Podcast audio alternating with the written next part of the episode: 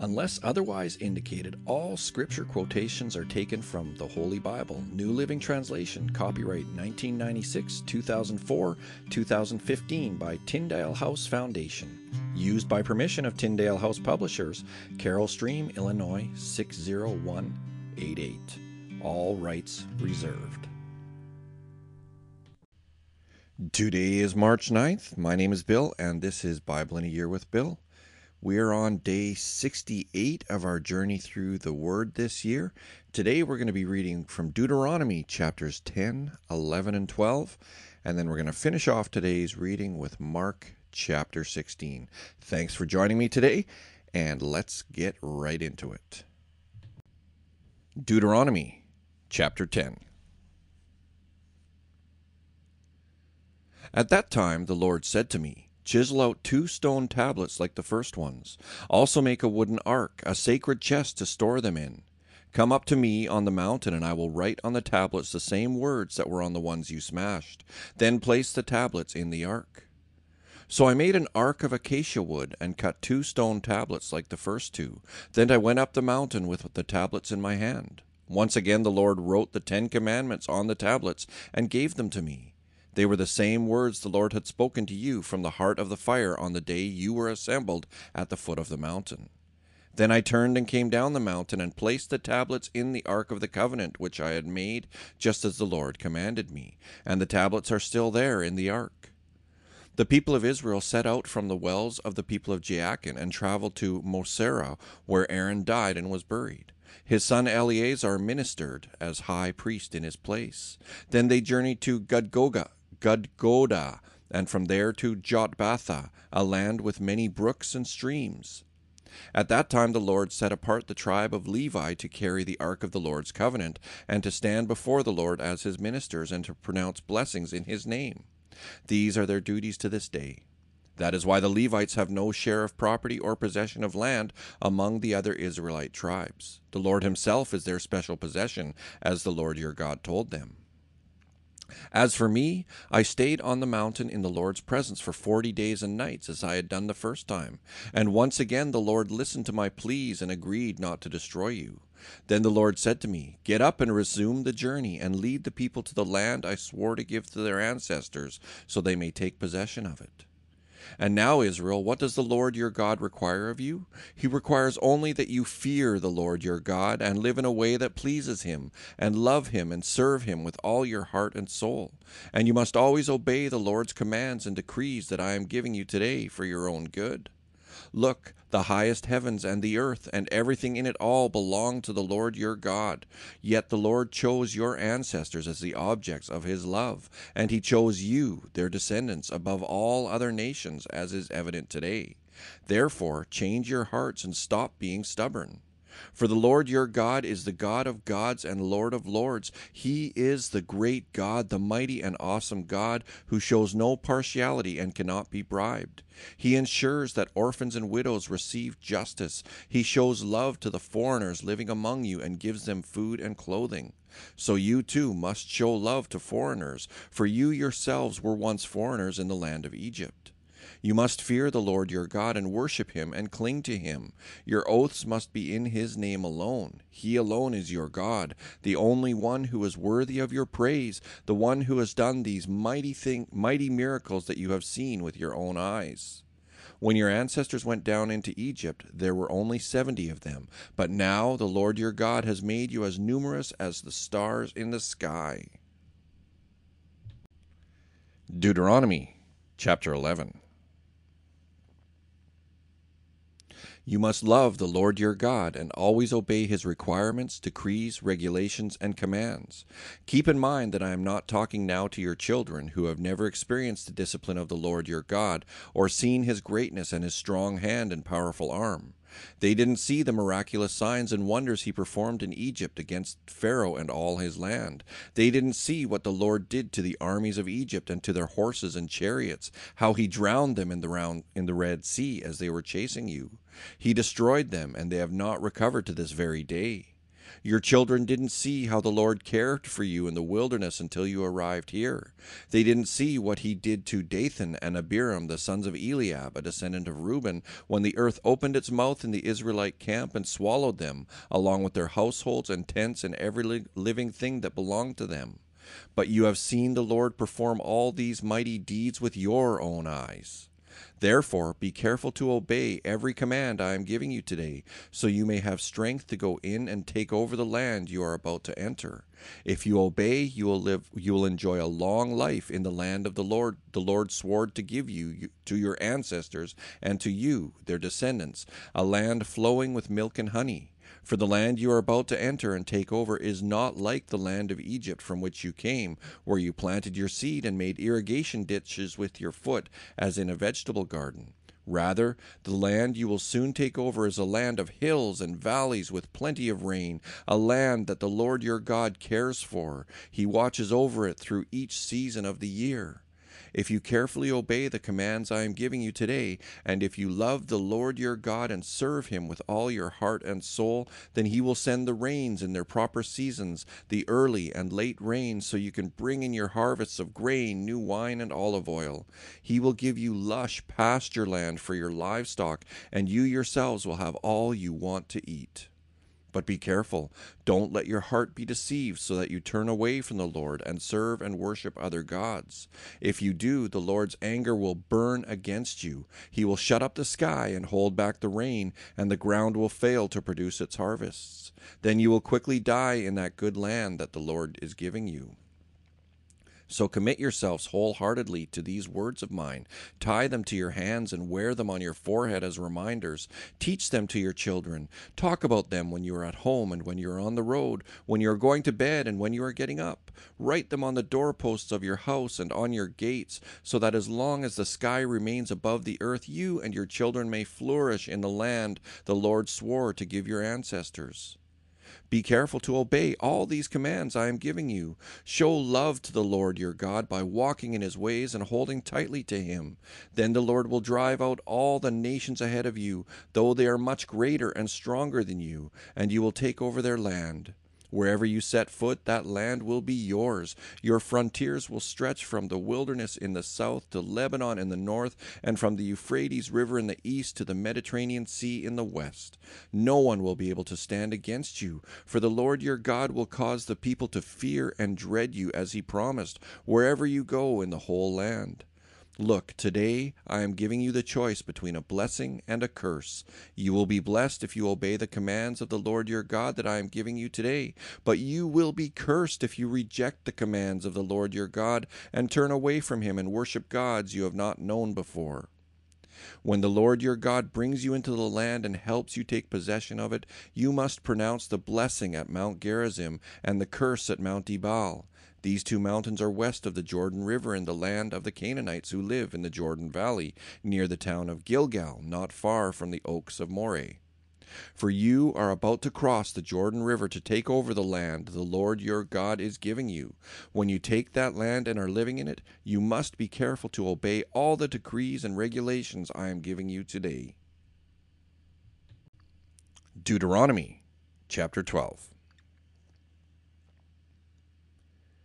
These are the decrees and regulations you must be careful to obey when you live in the land that the Lord, the God of your ancestors, is giving you. You must obey them as long as you live. When you drive out the nations that live there, you must destroy all places where they worship their gods, high on the mountains, up on the hills, and under every green tree. Break down their altars and smash their sacred pillars. Burn their Asherah poles and cut down their carved idols. Completely erase the names of their gods. Do not worship the Lord your God in the way these pagan peoples worship their gods. Rather, you must seek the Lord your God at the place of worship he himself will choose from among all the tribes, the place where his name will be honored. There you will bring your burnt offerings, your sacrifices, your tithes, your sacred offerings, your offerings to fulfill a vow, your voluntary offerings, and your offerings of the firstborn animals of your herds and flocks. There you and your families will feast in the presence of the Lord your God, and you will rejoice in all you have accomplished, because the Lord your God has blessed you. Your pattern of worship will change. Today, all of you are doing as you please. Because you have not yet arrived at the place of rest, the land the Lord your God is giving you as your special possession. But you will soon cross the Jordan River and live in the land the Lord your God is giving you. When he gives you rest from all your enemies and you're living safely in the land, you must bring everything I command you your burnt offerings, your sacrifices, your tithes, your sacred offerings, and your offerings to fulfill a vow to the designated place of worship, the place the Lord your God chooses for his name to be honored. You must celebrate there in the presence of the Lord your God with your sons and daughters and all your servants. And remember to include the Levites who live in your towns, for they will receive no allotment of land from among you. Be careful not to sacrifice your burnt offerings just anywhere you like. You may do so only at the place the Lord will choose within one of your tribal territories. There you must offer your burnt offerings and do everything I command you. But you may butcher your animals and eat their meat in any town whenever you want. You may freely eat the animals with which the Lord your God blesses you. All of you, whether ceremonially clean or unclean, may eat that meat, just as you now eat gazelle and deer. But you must not consume the blood. You must pour it out on the ground like water. But you may not eat your offerings in your hometown, neither the tithe of your grain and new wine and olive oil, nor the firstborn of your flocks and herds, nor any offering to fulfill a vow, nor your voluntary offerings, nor your sacred offerings. You must eat these in the presence of the Lord your God at the place he will choose. Eat them there with your children, your servants, and the Levites who live in your towns, celebrating in the presence of the Lord your God in all you do. And be very careful never to neglect the Levites as long long as you live in your land. When the Lord your God expands your territory as he has promised, and you have the urge to eat meat, you may freely eat meat whenever you want. It might happen that the designated place of worship, the place the Lord your God chooses for his name to be honored, is a long way from your home. If so, you may butcher any of the cattle, sheep, or goats the Lord has given you, and you may freely eat the meat in your hometown, as I have commanded you. Anyone, whether ceremonially clean or unclean, may eat that meat, just as you do now with gazelle and deer. But never consume the blood, for the blood is the life, and you must not consume the life blood with the meat. Instead, pour out the blood on the ground like water. Do not consume the blood, so that all may go well with you and your children after you, because you will be doing what pleases the Lord. Take your sacred gifts and your offerings given to fulfill a vow to the place the Lord chooses. You must offer the meat and blood of your burnt offerings on the altar of the Lord your God. The blood of your other sacrifices must be poured out on the altar of the Lord your God, but you may eat the meat. Be careful to obey all my commands, so that all will go well with you and your children after you, because you will be doing what is good and pleasing to the Lord your God. When the Lord your God goes ahead of you and destroys the nations, and you drive them out and live in their land, do not fall into the trap of following their customs and worshipping their gods. Do not inquire about their gods, saying, How do these nations worship their gods? I want to follow their example. You must not worship the Lord your God the way the other nations worship their gods, for they perform for their gods every detestable act that the Lord hates. They even burn their sons and daughters as sacrifices to their gods. So be careful to obey all the commands I give you. You must not add anything, anything to them or subtract anything from them. Mark chapter 16. Saturday evening, when the Sabbath ended, Mary Magdalene, Mary the mother of James, and Salome went out and purchased burial spices so they could anoint Jesus' body. Very early on Sunday morning, just at sunrise, they went to the tomb. On the way, they were asking each other, Who will roll away the stone for us from the entrance to the tomb?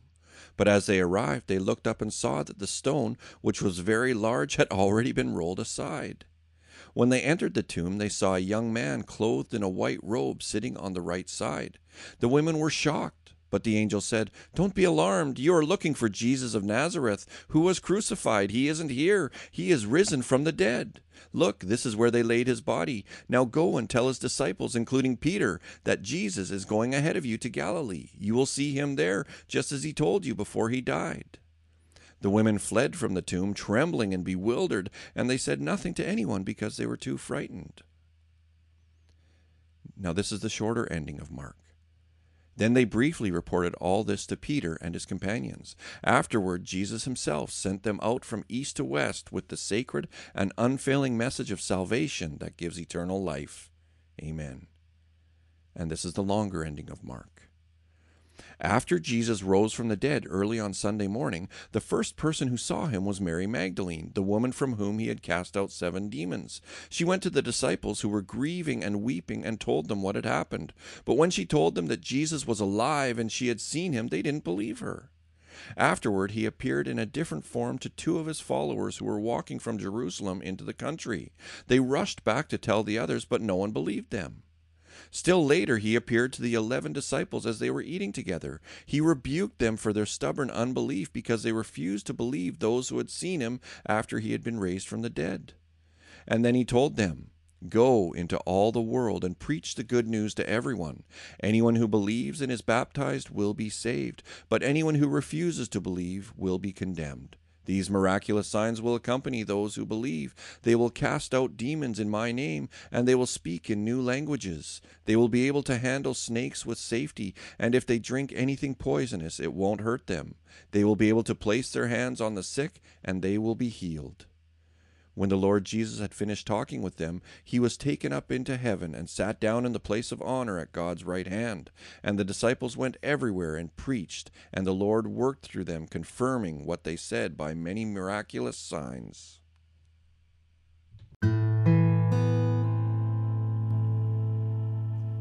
And so, Heavenly Father, I pray that you would bless the reading of your word today. Thank you for your word. He is risen. Whether you choose to believe it or not, Jesus rose from the dead, proving that death could not hold him. Do you believe in the death, burial, and resurrection of the Lord Jesus Christ? Do you believe that he, as sinless as he was, took on the sins of everyone, denied himself, and died a horrendous death on the cross, and then three days later rose from death, showing us that sin can be beaten through belief in him? If you believe this, then pray, pray this simple prayer with me Lord Jesus, I am a sinner. I come to you asking for the forgiveness of my sins. I confess with my mouth and believe in my heart that you are the Son of God and that you died on the cross for the sins of the world. I believe that you rose from the dead to conquer death and sin. I repent or turn away from my sins and will worship you all the days of my life. Holy Spirit, Work in me and through me that I may love others as Jesus loves them. You know what? If this is the first time you've ever prayed a prayer like this, I want to encourage you to find a Christian community to be a part of. Community is so important to your walk with Christ. Thanks for joining me today on Bible in a Year with Bill. I hope to see you tomorrow. Take care now.